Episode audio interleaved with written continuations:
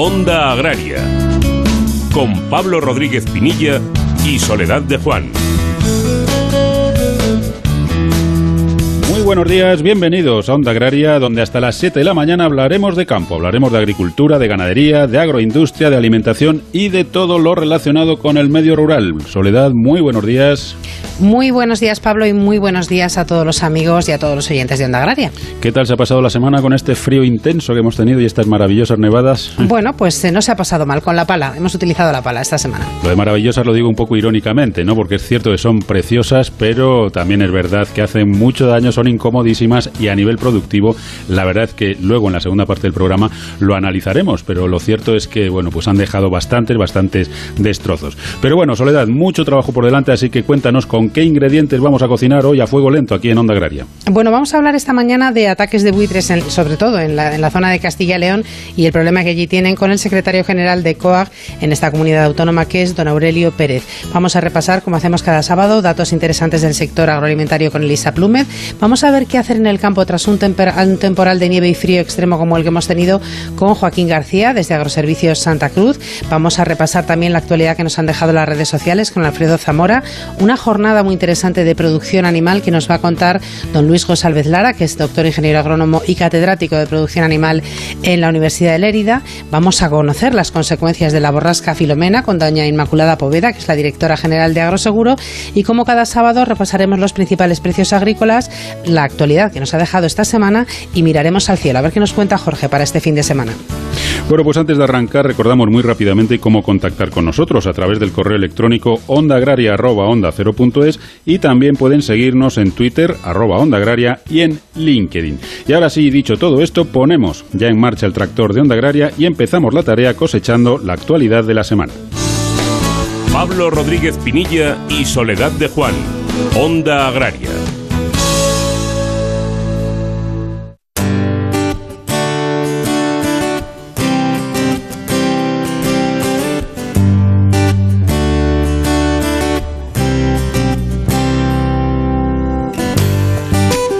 Semana marcada, como decíamos, por las nevadas, por el intenso frío, por su influencia en la producción, pero que también ha dejado otras noticias. Bruselas publica una lista de prácticas agrícolas de potencial apoyo como ecoesquemas en la PAC 2023-2027, cuyo objetivo es contribuir al debate en torno a la reforma de la PAC y a su papel para lograr los objetivos del, del Pacto Verde Europeo, incluidos en la estrategia de la granja a la mesa y de la biodiversidad 2030. La lista incluye, por ejemplo, prácticas agrícolas orgánicas, la agroecología, ecología o agricultura ecológica, la rotación de cultivos con leguminosas o un sistema de producción ganadera basado en pastos de baja intensidad. Además, también comprenden la agricultura baja en carbono, como la agricultura de conservación o el uso extensivo de pastizales permanentes, la agricultura de precisión o, en el caso de la ganadería, el uso de aditivos alimentarios con el fin de disminuir las emisiones de la fermentación entérica, así como las prácticas de cría a favor del bienestar animal o para reducir las necesidades de consumo de sustancias antimicrobianas o antibacterianas. El Ministerio de Agricultura, Pesca y Alimentación estima que entre un 60 y un 70% de los beneficiarios actuales de la PAC podrían ser agricultores genuinos, dependiendo del número final del porcentaje de ingresos agrarios, 20, 25 o 30%, con respecto a los ingresos totales que se decida en el marco del Plan Estratégico Nacional. El Ministerio considera que los pagos directos de la PAC deben dirigirse hacia aquellos que realizan una actividad agraria real, por lo que la ayuda básica a la renta y otras ayudas directas deben dirigirse al agricultor genuino sin desmerecer la importancia y el papel social y medioambiental que juega la agricultura a tiempo parcial en amplias zonas de nuestro país. Por ello, se propone también mantener el régimen de pequeños agricultores, exento del cumplimiento de la condición de agricultor genuino, para aquellos perceptores que tengan de 6 a 10 hectáreas y estén recibiendo por ellas un pago de entre 200 y 250 euros hectárea hasta un máximo de entre 1.200 y 2.500 euros por beneficiario mediante un modelo de aplicación más simplificado que el actual. Y finalizamos con la buena noticia de la semana que nos ofrece David Frechilla desde Onda Cero Palencia. Muy buenos días, David. ¿Qué tal? Buenos días. Nuestro oro líquido, es decir, el aceite de oliva, cada día está más presente en las despensas. Según los datos aportados por el sector a la Agencia de Información y Control Alimentario, durante el primer trimestre de campaña se han registrado unas salidas de 148.000 toneladas mensuales. Esta es una cifra récord y que ratifica las estimaciones de producción de las cooperativas agroalimentarias de España que se situaban entre el 1.400.000 y 1.450.000 toneladas. En diciembre se produjeron en España 460.000 toneladas. En lo referente al destino de las ventas, pues 160.000 toneladas corresponden al mercado interior y 280.000 toneladas al exterior. Y es que parece evidente que producto de calidad es sinónimo de fidelidad de los consumidores, como ocurre con el aceite de oliva español. Onda Agraria. Onda Cero.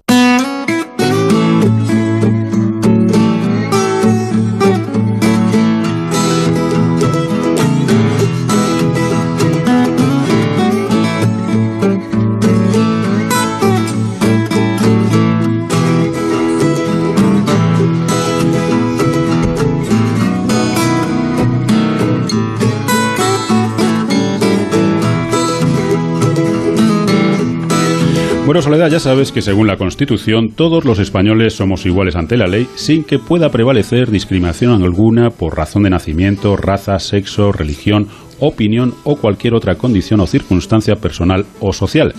Y precisamente a esto es a lo que se ampara un ganadero de Castilla y León para que sea tratado exactamente igual a cómo se trata a los ganaderos de otras zonas cuando los buitres atacan a su ganado.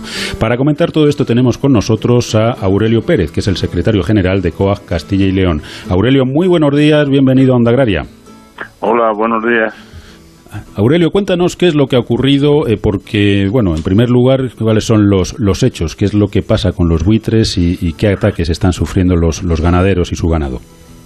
Bueno, los hechos son ya excesivamente repetitivos y son los ataques que se producen de la fauna salvaje y las necrófagas a, los a, los ganaderos, ¿no? a los animales, sobre todo el tema de buitres, que es por lo que se ha puesto esta demanda, eh, en momentos del parto, en momentos de debilidad del animal, y ahí se producen estos ataques, pues que terminan con la muerte de, del animal. Ya sucede en, en otras especies y lamentablemente lo que no puede ser es que, como tiene que hacer este ganadero, es que sea los juzgados los que tengan que dictaminar si los ganaderos tienen derecho o no a que se reconozcan esos daños y por lo tanto sean indemnizados. Mm, en otro orden de cosas, lo que los ganaderos queremos es un control poblacional para que estos ataques no se producen, no se produzcan, porque nosotros lo que queremos vivir es de nuestro ganado, es vivir de lo que producen somos y, hemos creado explotaciones para eso, no para ser indemnizados por, por, por muertes, por indemnizaciones o por otros motivos. Aurelio, ¿qué tal? Muy buenos días. Eh, bueno, es, es, un problema grave porque además yo según veo en la información eh, que habéis eh, que habéis emitido también los ataques de lobo ya es que estamos hablando de muchos miles de, de ataques y mucho y, millones de euros de pérdidas, ¿no? Pero mi pregunta es eh, en este caso concreto cómo es posible que haya comunidades autónomas como Madrid, La Rioja, Castilla-La Mancha y el País Vasco que compensen aquí a sus ganaderos y otras no. O sea, ¿cuál es el, la explicación legal o no sé si es legal o cuál es la explicación administrativa por la que unos ganaderos y otros no en función de la comunidad autónoma donde estén pues se vean compensados por estas pérdidas. Mm, bueno, como has hablado del lobo, decir una cosa mm, simplemente, en Castilla y León se indemniza por la muerte por lobo después de ocho años en un juzgado. Tengamos en cuenta eh, esta situación. El por qué se producen, pues oiga, porque tenemos el país que tenemos. Eh, tenemos un país eh, donde las comunidades autónomas tienen poder absoluto o, ejercen la gestión sobre todo y, no se actúa de forma conjunta en todas las partes. Entonces, si hay una comunidad autónoma que es más sensible a esa problemática o tiene más poderes e, económicos para poder afrontar esa problemática, lo hace. Si no, no lo hace. Pero lo que se crea es una injusticia de cara al artículo 106 de la Constitución española. Y es que no todos somos iguales en derechos y en libertades. Eh, Aurelio, eh, ¿cómo se encuentra ahora mismo la gestión de los muladares? Y, bueno, porque hay que recordar que los buitres inicialmente son aves carroñeras, lo que sorprende es que estén atacando a ganado vivo.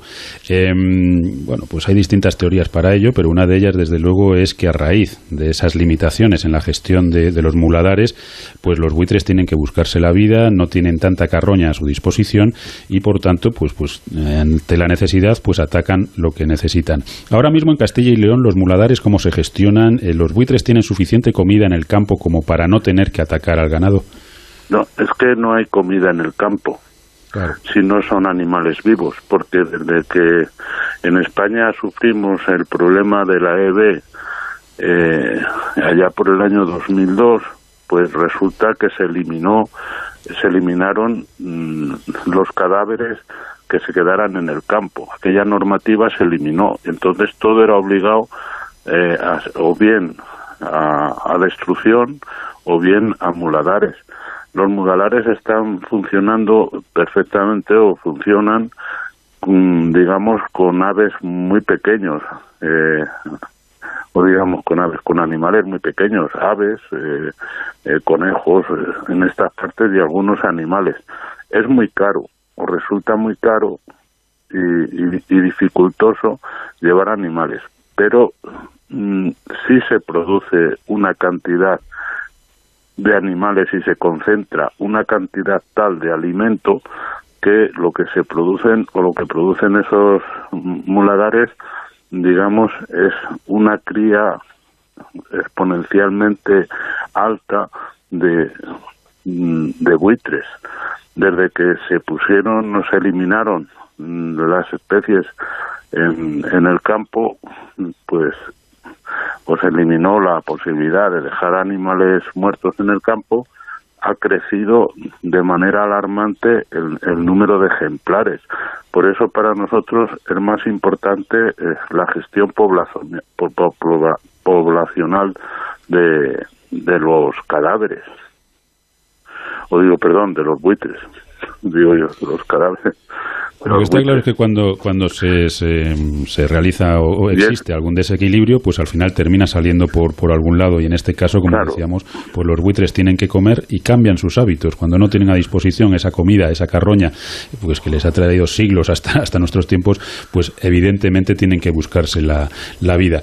Esperemos, Aurelio, que, que pues la Administración tome buena nota, que la Junta de Castilla y León tome buena nota y sobre todo que no un ganadero, que, que bastante tiene con el daño que ha sufrido, no tenga que esperar años a ser indemnizado o no ser indemnizado, depende de lo que un juzgado decida en, en ese momento. Y sobre todo, sobre todo que ese principio de igualdad entre todos los españoles se ponga en marcha también en esta cuestión que yo creo que es de, es de justicia, nunca mejor dicho. Aurelio Pérez, secretario general de COAG Castilla y León, muchísimas gracias por habernos acompañado. Un abrazo a todos esos ganaderos eh, que nos escuchan y que, bueno, pues de una forma u otra también se ven afectados por, por este, este problema en el campo. Hasta otro día, Aurelio. Muchas gracias a ustedes y un saludo a los oyentes de Onda Cero. Onda Agraria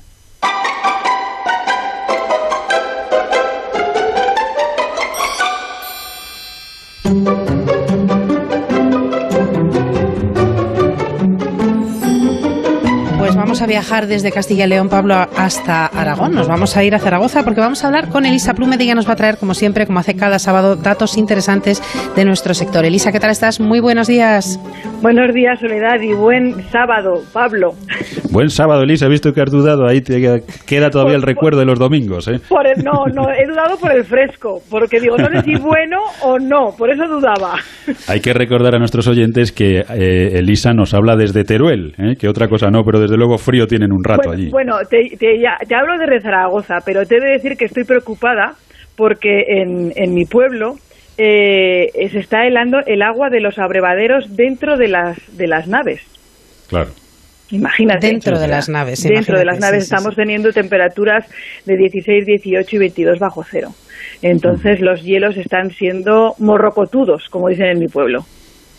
Sí, la verdad es que sí, una, situación complicada. Pero bueno, para los, los maños para eso sois muy, muy fuertes. Elisa, cuéntanos qué datos nos traes esta mañana. Pues mirad, hoy me voy a centrar en un dato, en el de la renta agraria, que es una cifra que suele calcular todos los años el Ministerio de Agricultura, Pesca y Alimentación a finales de diciembre. Así que hace justo un mes el Ministerio publicó la primera estimación de la renta agraria de 2020, que ha calculado en que es 29.093 millones de euros, una cantidad altísima y que supone un 4,3% más que el año que el año anterior, que en 2019. Este incremento de la renta agraria se debe pues a la buena cosecha de cereales, a los buenos resultados en otras producciones agrícolas como frutas, cultivos industriales y cultivos forrajeros y a un incremento en la producción ganadera que ha llegado a sus máximos más por la producción que por los precios y yo aquí entiendo que han tenido bastante que ver las exportaciones de porcino a China. Pero centrémonos en el concepto de la renta agraria porque la verdad es que nos puede llevar a confusiones o malinterpretaciones, porque podemos pensar que si la renta agraria crece más de un 4%, la renta de los agricultores también, pero no, no es así. La renta agraria no es la renta del agricultor. Según explicaron hace ya tiempo dos buenos conocedores de esta materia, tenemos que entender la renta agraria como una cifra macroeconómica, como podemos entender el Producto Interior Bruto del país, el PIB, o el valor añadido bruto. Es decir, en la renta agraria es una cifra que nos marca la rentabilidad del sector en su globalidad, pero eso no se puede entender como, como que es lo que recibe el agricultor. Básicamente porque esa globalidad y esa rentabilidad global hay que ver cómo se distribuye entre los agricultores. Y en el sector agroalimentario, como en otros, funciona mucho y muy bien la economía de escala y las explotaciones más grandes pues suelen ser más rentables y obtener más beneficios. La renta agraria en España se calcula siguiendo una, una metodología que marca la Unión Europea y para que sea un dato homogéneo en todos los países y se tienen en cuenta las cosechas, los precios de las producciones, los precios de los insumos y los consumos intermedios, las amortizaciones, las subvenciones, en fin, que no es algo sencillo para el común de los mortales. Sí que hay un debate abierto sobre esta manera de calcular la renta agraria, porque hay algunas voces del sector que dicen que habría que calcularla a través de las declaraciones de la renta de los agricultores, para que fuera una cifra más aproximada a la realidad de los profesionales, de los productores de alimentos. Pero me consta que desde el Ministerio de Agricultura, pues de momento no están por la labor porque de, cambiar este sistema de cálculo porque aseguran que no es tan, tan fiable y que también habría problemas a la hora de, de realizar una cifra más real, ¿no? de conseguir una cifra más real. Así que tenemos que quedarnos con la idea de que cuando hablemos de renta agraria hay que verla como una macromagnitud que marca una tendencia global, global en nuestro país y que no tiene por qué reflejarse al 100% pues en lo que tenemos más cercano, en el agricultor. Bueno, pues muchísimas gracias, Elisa, como siempre, y sobre todo por esa explicación tan clara de esa diferencia entre la renta agraria y lo que realmente están recibiendo nuestros productores. Hasta el próximo sábado. Que pases una buena semana. Aprovechar el sábado, que para eso madrugamos. Saludo. Onda Agraria. Onda Cero.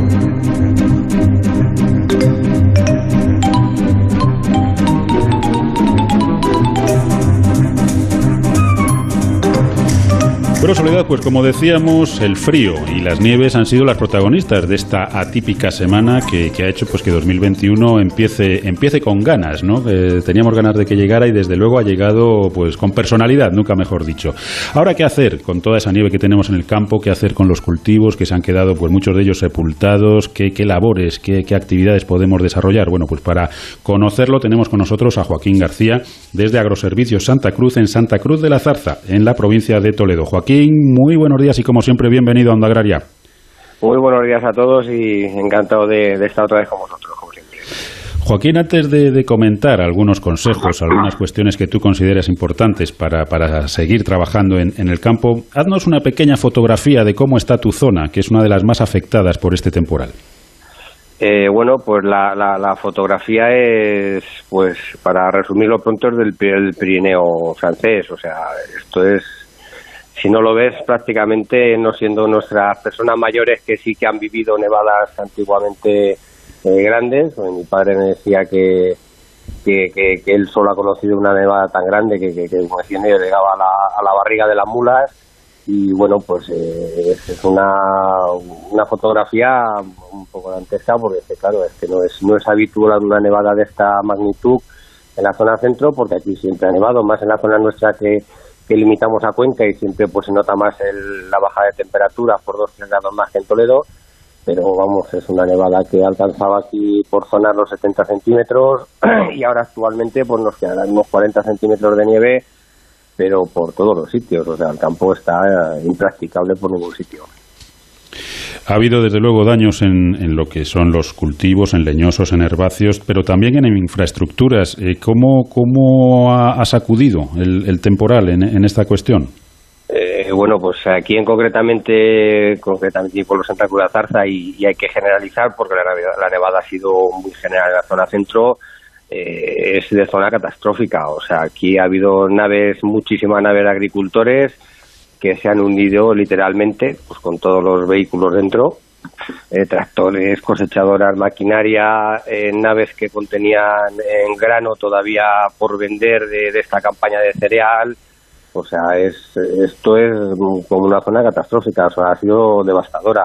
Eh, los ganaderos que están a las afueras del pueblo, pues ha habido que echarles una mano a todo el mundo pues para poder llegar a, a ordeñar las ovejas, para sacar la leche o sea, es, una imagen de, zona catastrófica realmente. O sea, cuando vemos en televisión los huracanes que pasa por ahí o inundaciones, pues es una imagen muy dantesca y triste de, lo que ha pasado. Bueno, ya poco podemos hacer con lo que ha pasado. Lo que sí podemos es empezar a trabajar para, para solucionar o por lo menos minimizar los daños que, nos ha ocasionado. Empezamos por los cultivos leñosos. Eh, Joaquín, ¿qué, nos recomiendas que hagamos, por ejemplo, en olivos, eh, en viña, en frutales? Eh, bueno, ahora mismo con esta nevada, eh, lo, que más, eh, lo que más va a afectar, evidentemente, es el leñoso y sobre todo, sobre todo el olivar. O sea, el olivar ha sufrido un daño en, el, en lo que es en la, en la parte aérea terrible. O sea, ha desgajado muchas ramas, o sea, hay olivas que las ha dejado, como se llama en la mancha mochas, o sea, ha dejado toda la rama donde la nieve se ha acumulado, porque este año cuando, cuando estaba nevando esa cantidad de nieve, eh, sobre la marcha la iba congelando, o sea, estaba congelando la nieve según iba cayendo. Entonces ese peso, pues, ha quebrado mucha rama y ese daño, pues, ya no ni es ni para solucionar este año ni el que viene. O sea, eso es para varios años hasta que lo iba a poder recuperar.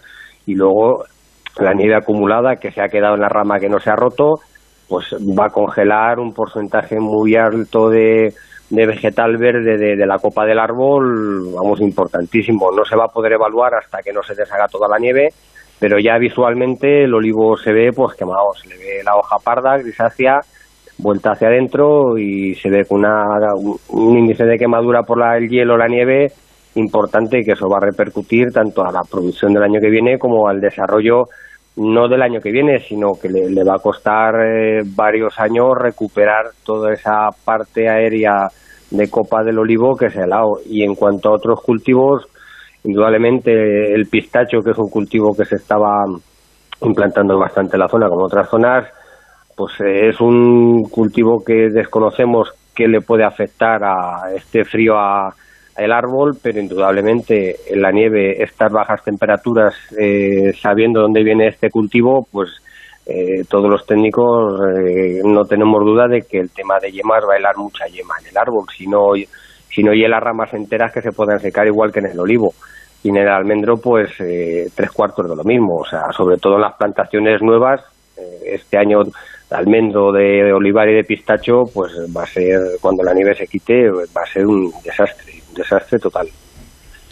La verdad que situación complicada. Eh, Joaquín, nos quedan 30 segundos, un minutito si nos, si nos alargamos, eh, para hablar un poquito de los cultivos herbáceos. ¿Qué podemos hacer ahora para, para ayudar a esas, a esas siembras? Nada, esperar. Cultivo herbáceo yo pienso que es lo que menos se va a afectar, porque el árbol sí que ya como se va a afectar y ahí no podemos tomar ya más medidas, pero el herbáceo yo pienso hablando también con gente de Huesca que tiene mucha más experiencia en este tipo de nevadas, yo pienso que no va no le va a afectar tanto como al árbol. Yo pienso que no, no le va a repercutir una merma de producción, ni de planta, ni, de ningún tipo de, de daño. Esperemos, esperemos, porque se tiene que quitar la nieve. Bueno, pues esperemos, en este caso hay que tener un poquito de paciencia y esperemos que suban las temperaturas para que esa nieve pues fluya tranquilamente y, se vaya de, nuestros campos. Joaquín García desde Agroservicios Santa Cruz, en Santa Cruz de la Zarza, en la provincia de Toledo, muchísimas gracias como siempre por habernos acompañado y a todos esos agricultores, a esos ganaderos, a esos productores en general afectados por este temporal, pues un abrazo de todo el equipo de, de Onda Agraria y mucho ánimo para salir adelante que sin duda lo haremos y lo haremos reforzados como siempre hace el sector agrario. Un abrazo y hasta otro día. Igualmente, hasta pronto. Pablo Rodríguez Pinilla y Soledad de Juan, Onda Agraria. Noticias fin de semana. Juan Diego Guerrero te cuenta la actualidad de una forma ecuánime, clara y directa. Y ahora les hablamos de una operación muy importante. Es una operación que toma nombre de una diosa romana y que acaba de comenzar. Es fundamental porque los agentes del Cuerpo Nacional de Policía que se suman a ella combaten posibles amenazas en nuestras fronteras. Alfonso, hablemos de libros. Los que están hoy en la cuesta de Moyano, en la capital de España, firmando ejemplares para fomentar la vuelta, si es que alguna vez nos hemos marchado, en la lectura de los libros. Cada día hay que leer más. Nos, lo nos aproximamos a Bruselas, donde sigue celebrándose un Consejo Europeo Extraordinario Presencial que va para largo. Para estar siempre bien informado, Noticias Fin de Semana con Juan Diego Guerrero. Sábados y domingos a las 7 de la mañana y a las 2 de la tarde. Y siempre que quieras, en la app y en la web de Onda Cero. Te mereces esta radio. Onda Cero, tu radio. Onda Cero, 30 años juntos levantándonos cada mañana con información y análisis, intercambiando anécdotas y curiosidades, pasando juntos tardes entretenidas e interesantes, noches de trabajo y de insomnio, compartiendo nuestras vidas. 30 años. En la radio hemos hecho programas normales, programas inolvidables, programas descontrolados. Porque en la radio, como en la vida, cada día es diferente, especial y único. Y nunca sabemos cómo terminará. Un programa de radio está tan vivo que casi nunca acaba siendo lo que uno quiere. Eso que tiene el directo. Gracias por estos 30 años de radio. Hace 30 años nació Onda Cero y hoy, 30 años después, es una historia de éxito para afrontar 300 años más. 300 años más con el cine. Que tú y yo ya no estamos para 300 años, pienso yo, ¿eh? No sé. Te mereces esta radio. Onda Cero, tu radio. Onda Cero, Madrid. Pablo Rodríguez Pinilla y Soledad de Juan, Onda Agraria.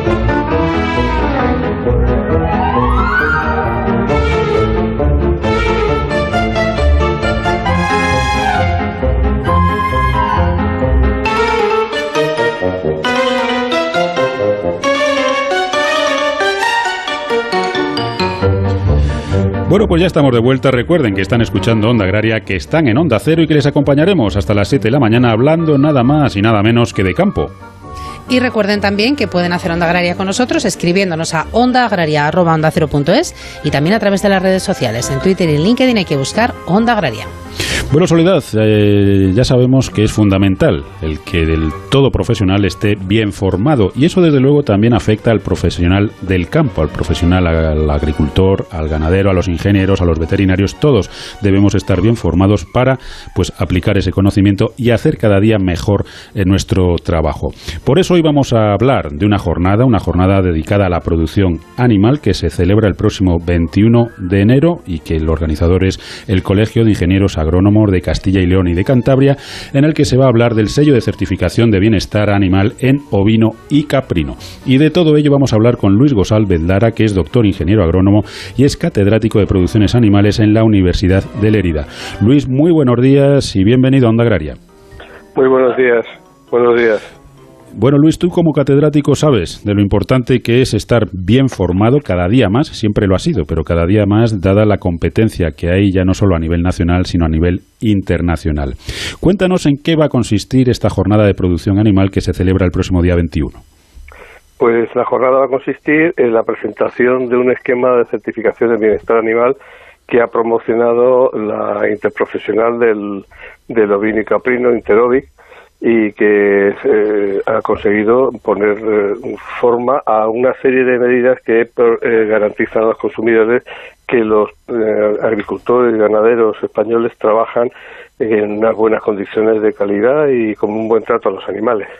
Entonces tiene tres partes y, bueno, pues en concreto se desarrollarán tanto aspectos técnicos puros de, de la producción ganadera como aspectos de, de, certificación. Como digo, es una importancia muy grande que tiene que el mismo sector se haya lanzado a, garantizar a los consumidores mediante un sello, un esquema de, certificación, un sello de garantía que los, eh, sus eh, asociados y los trabajadores, los ganaderos de ovino de España trabajan con el máximo cuidado y, dando buena calidad de vida a los animales. Bueno, aquí en Onda Agraria siempre, siempre decimos que hace unos años, eh, bueno, pues el consumidor comía lo que, lo que se le ofrecía, lo que había en el mercado y fuera. Pero ahora, eh, ya desde un tiempo a esta parte, es el consumidor el que dice lo que quiere comer y cómo lo quiere comer. Y en ese sentido, el bienestar animal es una de las cuestiones que, que pues empieza a preocupar cada día más al consumidor. Esa certificación de que realmente lo que come, pues ha estado tratado con un, bueno, pues, pues con unas prácticas de bienestar animal donde, pues la ganadería, pues, todos esos animales han sido tratados con respeto y no han, no han sufrido. En ese sentido, Luis, eh, ¿qué podemos decir de este sello de certificación? ¿En qué consiste y, pues qué ofrece? El sello en concreto es, hijo nació con una especie, de, una especie no, un, acuerdo entre todos los sectores eh, cárnicos españoles, en concreto eh, firmado por sus asociaciones interprofesionales, que como creo que saben sus oyentes reúnen cada una de ellas en el área de producto cárnico que sea, pues a toda la, a toda la cadena de valor, a toda la cadena de producción. ¿no? Entonces, hace tiempo, hace ya años, decidieron que, que, el, que el consumidor demandaba saber cómo trabajaban eh, todos los agentes de la cadena y entre ellas se pusieron de acuerdo para desarrollar un sello global que se llama Compromiso Bienestar Animal. Este sello global tiene mm, en cada parte, pues en el caso concreto que nosotros ocupa hoy Interovic, eh, la, la finalidad de garantizar pues eso que los agricultores, los ganaderos de ovino y de caprino, tanto en, en, ganado de cebo como lechales, pues cuidan bien a los animales. El sello tiene el esquema, como usted va contestándome su pregunta, tiene dos ámbitos, uno el técnico puramente y otro el de certificación. Por un lado el técnico, pues lo que cuida, pues son que el animal de una manera eh, integral, o sea, toda la unidad de producción, eh, le proporciona buena calidad de vida. No tanto si los animales están bien o no, que desde luego tienen que estar bien y tienen que cumplir unos parámetros de comportamiento adecuados y normal, sino que todo su entorno va a ser eh, de una forma estable, no inestable, eh, garantizado a lo largo del tiempo. Por ejemplo, pues que no hay eh, ningún tipo de, problemas de construcción, ni de limpieza, ni de manejo, ni de, ni de desorden. O sea, es decir, al, consumidor lo que se está garantizando es que el, que tiene el sello, el ganadero que trabaja con el sello, trabaja en las mejores condiciones, le proporciona el mejor ambiente y tiene unos animales con, con unos comportamientos y con una actitud lo mejor posible. Eso tanto en, en, corderos de cebo como en corderos lechales, ¿no? que eso significa mucho antes. Y por otra parte, la propia certificación garantiza pues que el buen cumplimiento de todo lo que se fija en lo que se conoce con el nombre de reglamento técnico se mantiene a lo largo de todas las auditorías. ¿no? Eso es justo lo que tratará la reunión del próximo 21, que se explicará por un lado el sentido que tiene, cómo ha nacido y por qué, lo explicará la, interprofesional y, yo explicaré todos los fundamentos técnicos, todos los detalles técnicos eh, que hemos previsto que se deben vigilar y cuidar, tanto de una forma valorada como de una forma de, de requisitos de no conformidad, que es algo que algo más complicado, pero que se explicará allí, y, y cómo se mantiene y cómo se, qué forma se le da a la hora de ir a buscar pues una acreditación por parte de ENAC, que es lo que los, el sector pretende y el sector de hecho ha planteado en este momento. Está ahora mismo siendo valorado por ENAC para tener su acreditación. Y eso en eso consiste. Bueno, pues yo creo que es un, un, trabajo bien hecho y que merece la pena, desde luego, conocer y, empezar a poner en, marcha. Yo creo que es muy importante que la propia interprofesional, que abarca a todo el sector, desde el campo, incluyendo también la, industria, por supuesto, pues esté involucrada y esté pues eh, trabajando en todas estas cuestiones relativas a eh, bienestar animal. Eh, nos quedaría únicamente conocer cómo pueden los oyentes apuntarse para asistir a esta, a esta jornada, que es una jornada online.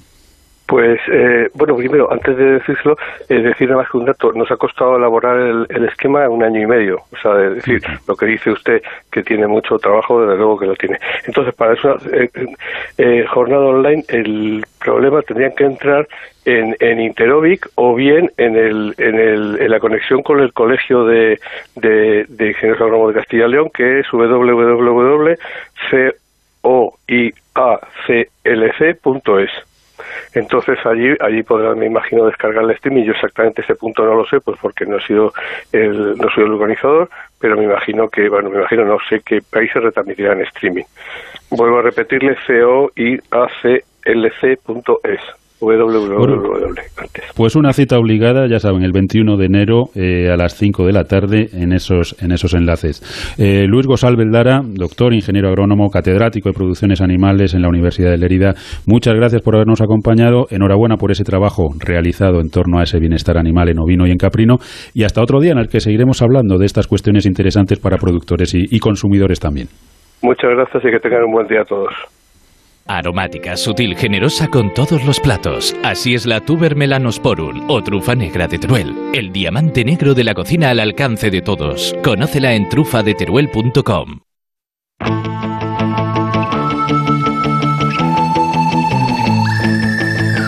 Onda Agraria. Onda Cero. Y ahora llega el momento de conocer qué ha sucedido en las redes sociales, en el sector agroalimentario, eso sí, esta semana. Eso significa que tenemos con nosotros a Alfredo Zamora. Alfredo, muy buenos días y como siempre, bienvenido a Onda Agraria. Muy buenos días, Sole Pablo, ¿qué tal estáis? Muy buenos días, Alfredo. Pues hemos pasado mucho frío, pero bien, ¿qué tal se han comportado las redes sociales esta semana? ¿También han hablado de frío? Pues la verdad es que sí, la protagonista, como no podía haber sido de otra forma en las redes sociales del sector, ha sido Filomena y los destrozos causados en el campo español. Nieves, heladas y lluvias que han arrasado con campos enteros y que, pese a que ha pasado ya casi una semana desde que pasó lo más eh, grande, aún seguimos sufriendo las fuertes heladas sin, sin poder cuantificar globalmente las consecuencias finales. Pero bueno, las organizaciones agrarias han compartido a lo largo de esta semana la crítica situación que vivían sus agricultores y estos son algunos de los tweets que reflejan esta complicada situación a la que se enfrenta el sector. Por ejemplo, UPA Federal recordaba en un tuit que la nieve no es un juego de niños para muchos agricultores y ganaderos de Madrid y de media España, porque lo que podía suponer un año de bienes, como dice el refrán, puede ser una tragedia para sus explotaciones. Para ellos, decían, el problema no se va a derretir con la nieve. Un tuit que acompañaban con un vídeo de un agricultor de Fuenlabrada en el que enseñaba sus invernaderos totalmente hundidos por la nieve. UPA Castilla y León también tuiteaba reconociendo que la labor de los ganaderos en Castilla y León está siendo encomiable, asumiendo riesgos para dar de comer y beber a sus animales tras el paso de Filomena. Un tuit que acompañaban también con un vídeo, en este caso, del ganado en medio del campo, totalmente nevado y sin opciones de alimentarse. Con este tuit, UPA Castilla y León reconocía el trabajo de los profesionales agrarios a los que calificaba de estratégicos y necesarios. UPA Madrid cuantificaba los daños también de Filomena para los agricultores madrileños y lo marcaba en millones de euros de pérdidas y reconocía que la Comunidad de Madrid es de las zonas peor paradas. Reconocían que para los agricultores de UPA Madrid los principales perjuicios han sido los destrozos en instalaciones y la imposibilidad de acceder al ganado para cuidarlo. Asaja Nacional, por ejemplo, alertaba también de los daños a través de sus redes sociales y reconocía que aún es muy difícil cuantificar los daños provocados por el temporal, pero sí que confirmaba que los efectos de Filomena en la zona centro peninsular han pasado tanto por desplomes, daños en infraestructuras y de problemas de suministro en ganadería intensiva y de acceso en extensiva. Reconocían que las heladas son el tema más temido para el sector en este momento y que si se han producido problemas de abastecimiento en los supermercados es por los problemas de movilidad, no por la producción del sector. Y COAC Andalucía se hacía eco de otra complicada situación, no de nieves esta vez, sino de lluvias extremas en Andalucía. COAC reconocía que Filomena dejaba en Cádiz un agua muy necesaria para el campo, pero que ha inundado los cultivos de Chipiona al rebosar el acuífero y pedían a la Junta de Andalucía y al Ayuntamiento de Chipiona una solución a este grave problema. Y cierro el tema de Filomena con un lado, pues no sé si positivo, positivo pero al menos eh, no tan negativo. Por ejemplo, Asaja y UPA compartían vídeos y fotografías de sus agricultores colaborando en la limpieza de vías públicas con sus tractores, así como los vimos desinfectando calles en tiempos de aislamiento nacional, ahora vemos a los agricultores con sus tractores limpiando las calles de los pueblos y ciudades, quitando nieve. Así que una vez más, el sector ayudando pese a la complicada situación por la que pasan. Sí, la verdad es que sí, y eso no se nos tiene que olvidar luego pasado el tiempo, ¿eh? porque están ahí siempre que hace falta y, además van a, es verdad, lo, nos, nos recorrías distintas zonas de la geografía, la situación va a ser complicada, se irán midiendo ya esos daños, pero bueno, ahí está el sector, como bien dice, siempre al pie del cañón. ¿Qué más destacamos esta semana, Alfredo? Bueno, y el segundo protagonista de esta semana en las redes sociales ha sido la presentación del programa Puebla lanzado por Alas, la Alianza por una Agricultura Sostenible, en colaboración con Corteva AgroScience. Se trata de un programa que premia proyectos innovadores del sector agrario que luchan por asegurar el futuro del campo y frenar el despoblamiento. Está destinado a jóvenes españoles que desarrollan o quieren desarrollar su actividad sin necesidad de abandonar sus raíces por falta de oportunidades. Vamos a escuchar el vídeo promocional que han lanzado para mover esta campaña. Pueblos abandonados. Miles de bosques con alto riesgo de incendio recursos mínimos, envejecimiento de pueblos y provincias enteras. Estos son algunos de los problemas que genera el éxodo rural en la actualidad. Por ello, asegurar el relevo generacional en el sector primario es fundamental para el futuro de los que producen y también de los que consumen. Todo el sector debe luchar unido para asegurar el futuro del campo programa que intenta asegurar el futuro del campo, como dicen. Los agricultores o ganaderos que estén interesados podrán presentar su candidatura desde el 20 de enero y hasta el 1 de julio de 2020. Y podéis encontrar más información en la página web www.programapuebla.es. Pues muchísimas gracias, Alfredo, como cada semana. Que no pases mucho frío, abrígate este fin de semana y hablamos el próximo sábado. Muchas gracias, hasta la semana que viene. Un abrazo. Onda Agraria. Onda Cero.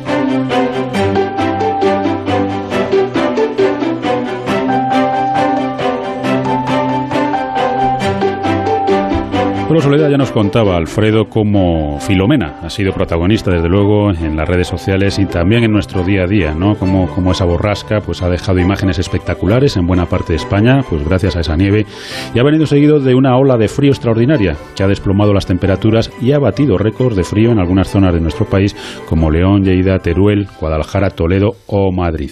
Como bien saben nuestros oyentes y además temen, pues la helada no es un mal compañero en general para el campo y mucho menos para las cosechas y de todo ello queremos hablar con Inmaculada Poveda, que es directora general de Agroseguro.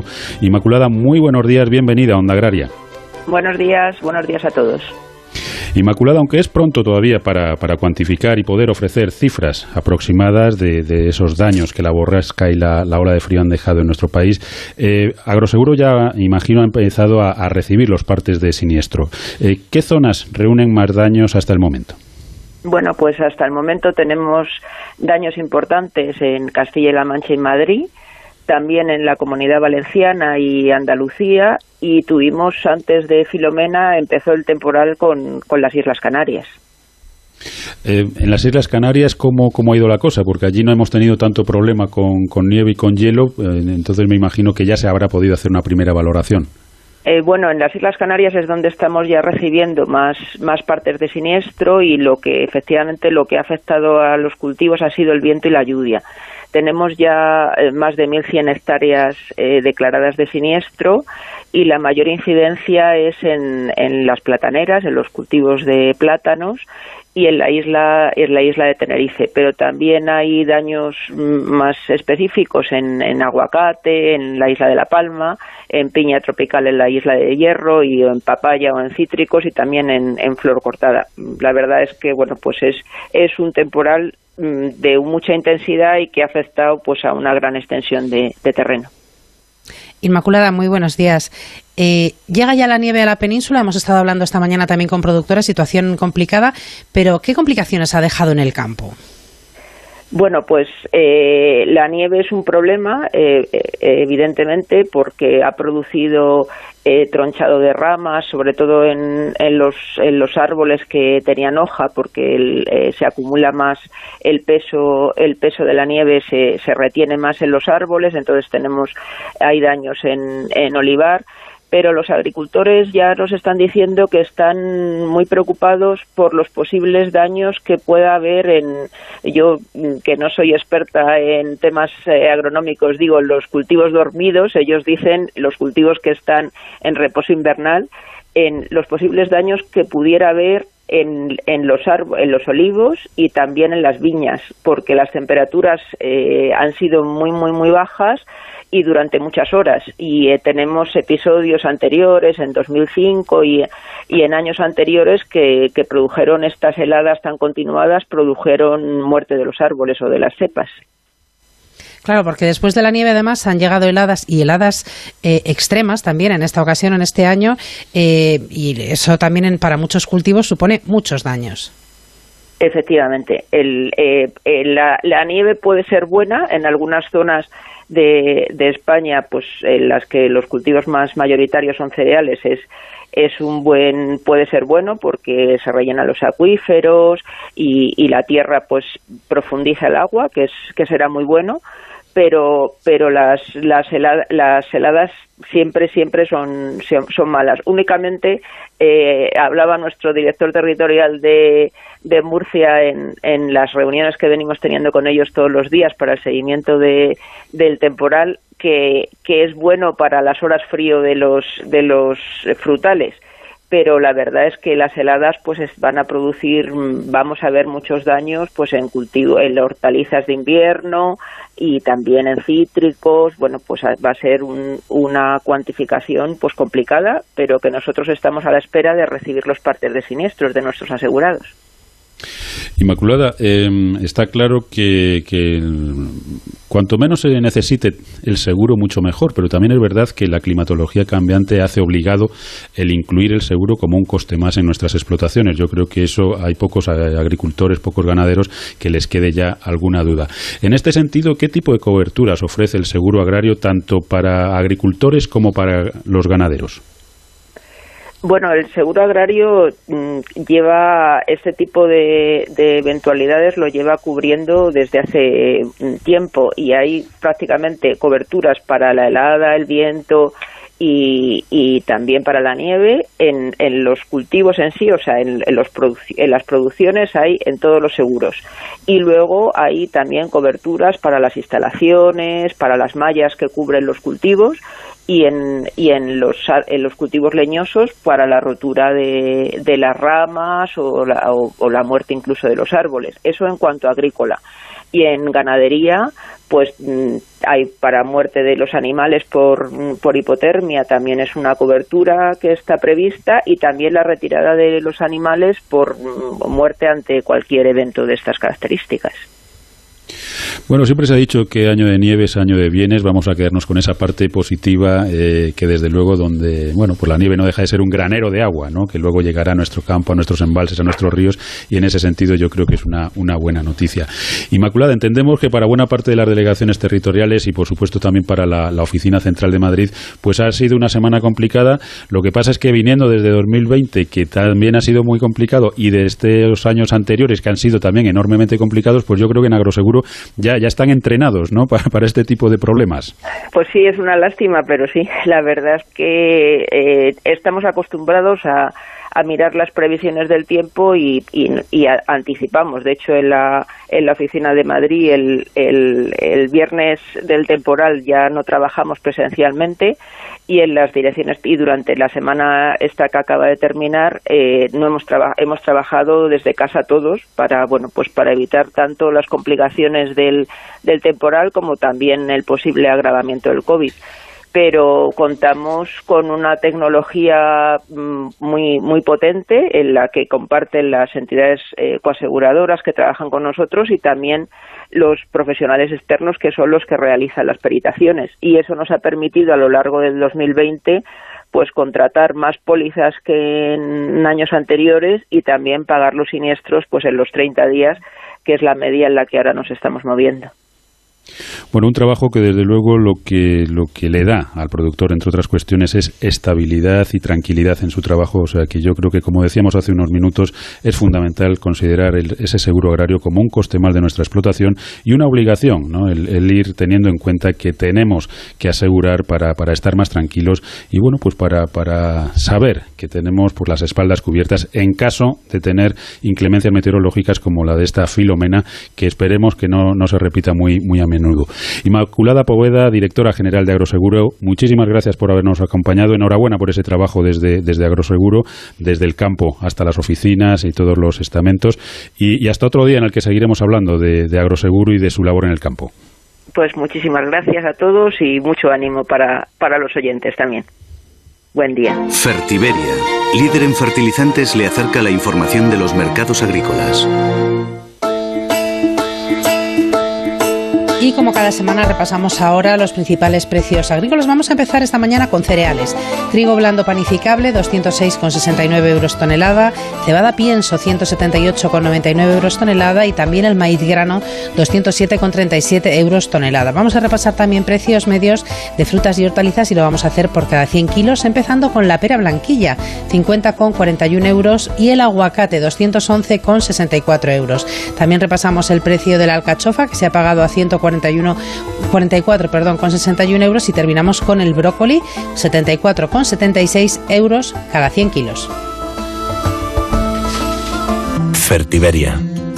Toda una vida siendo referencia en la agricultura española. Con una apuesta firme y constante por la innovación y la sostenibilidad. Ofreciendo productos y servicios de primera calidad. Dando respuesta a todas las necesidades del agricultor y persiguiendo siempre la máxima rentabilidad de sus cultivos. Solo una marca. Fertiberia.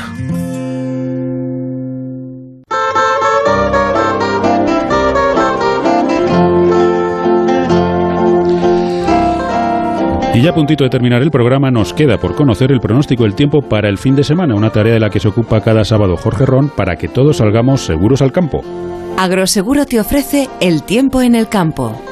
Muy buenos días, Jorge. Hola, buenos días, Soledad y Pablo. Yo un cordial saludo y solidarizarme con los agricultores y ganaderos que han padecido estas bajas temperaturas, estas nevadas tan, tan intensas y que están padeciendo y padecerán todavía hasta que sus efectos eh, se palien. Pero bueno, mirando un poco hacia el futuro, veremos que en la jornada de hoy sábado los cielos estarán poco nubosos en general, las altas presiones dominan la atmósfera, recuperan las temperaturas, las diurnas en la mitad norte, aunque bajan las nocturnas, con lo cual el hielo se mantendrá y la nieve, aunque se va fundiendo, irá haciéndolo de forma lentamente. Algo de nubosidad al final del día en el oeste de Galicia, pudiendo haber alguna precipitación ya al final de la jornada. En el resto, cielos despejados. Atención a esas fuertes heladas. En los bebederos de los animales seguirán formándose esas placas de hielo que habrá que romper si queremos que se mantengan en una situación realmente aceptable.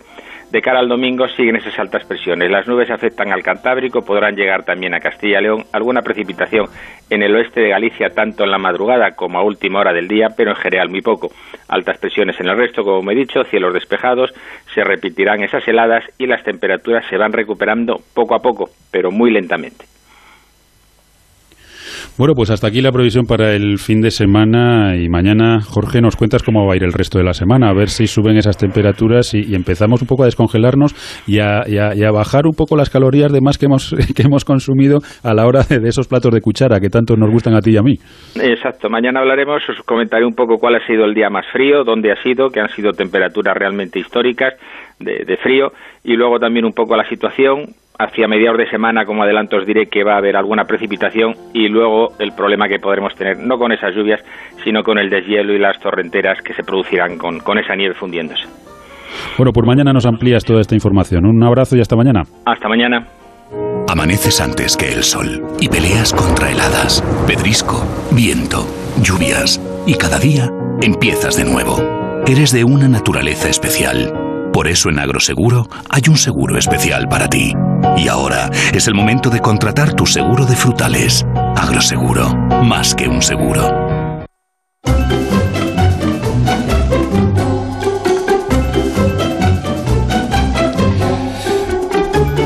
Bueno, pues ahora sí que sí, se nos acabó el tiempo, pero solo por hoy, porque mañana de 6 a 7 de la mañana les esperamos aquí en Onda Agraria, en Onda Cero, para seguir hablando de campo, hablaremos también de mar y sobre todo lo haremos con todos sus protagonistas. Nacho Arias estuvo en el control técnico, a los mandos de la cosechadora. Soledad, que pases un buen sábado y hasta mañana. Hasta mañana a todos. Ya saben que Onda Agraria es el programa para los que trabajan en el campo y, y también para aquellos a los que les gustaría hacerlo. Nos vamos y recuerden que estén donde estén, díganlo. Yo escucho Onda Agraria. Les esperamos mañana domingo de 6 a 7 de la mañana aquí en Onda Cero para seguir hablando de campo y de mar.